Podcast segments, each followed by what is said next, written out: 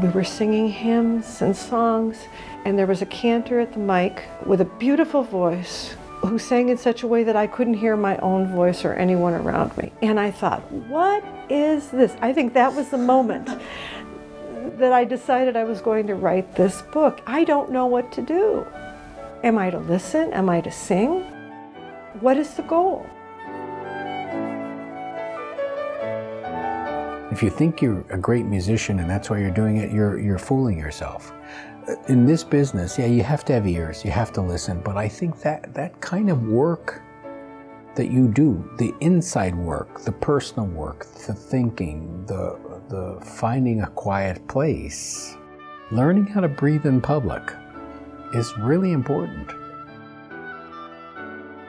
the wedding fair came about because of my desire to make sure that these young people had enough of an understanding of our actual, the rite of marriage, that they would make great choices for themselves and for their families.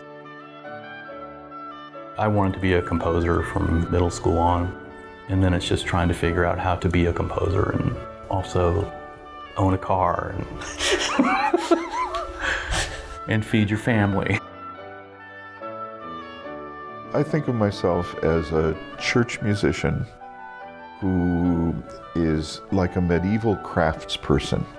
Uh, I, uh, my ego is not heavily involved in this. I don't see myself as a, you know, the romantic composer walking in the woods and suddenly struck by, you know, inspiration. Uh, I'm a craftsperson. You are listening to Sing Amen, ministering through music for music directors, choral musicians, cantors, composers, organists, pianists, instrumentalists, and all those called to serve the people of God through music making. I am Jennifer Kerr-Budziak, and welcome to our podcast. Please subscribe through iTunes or find us on our website at singamen.giamusic.com. Sing Amen is produced and supported by GIA Publications.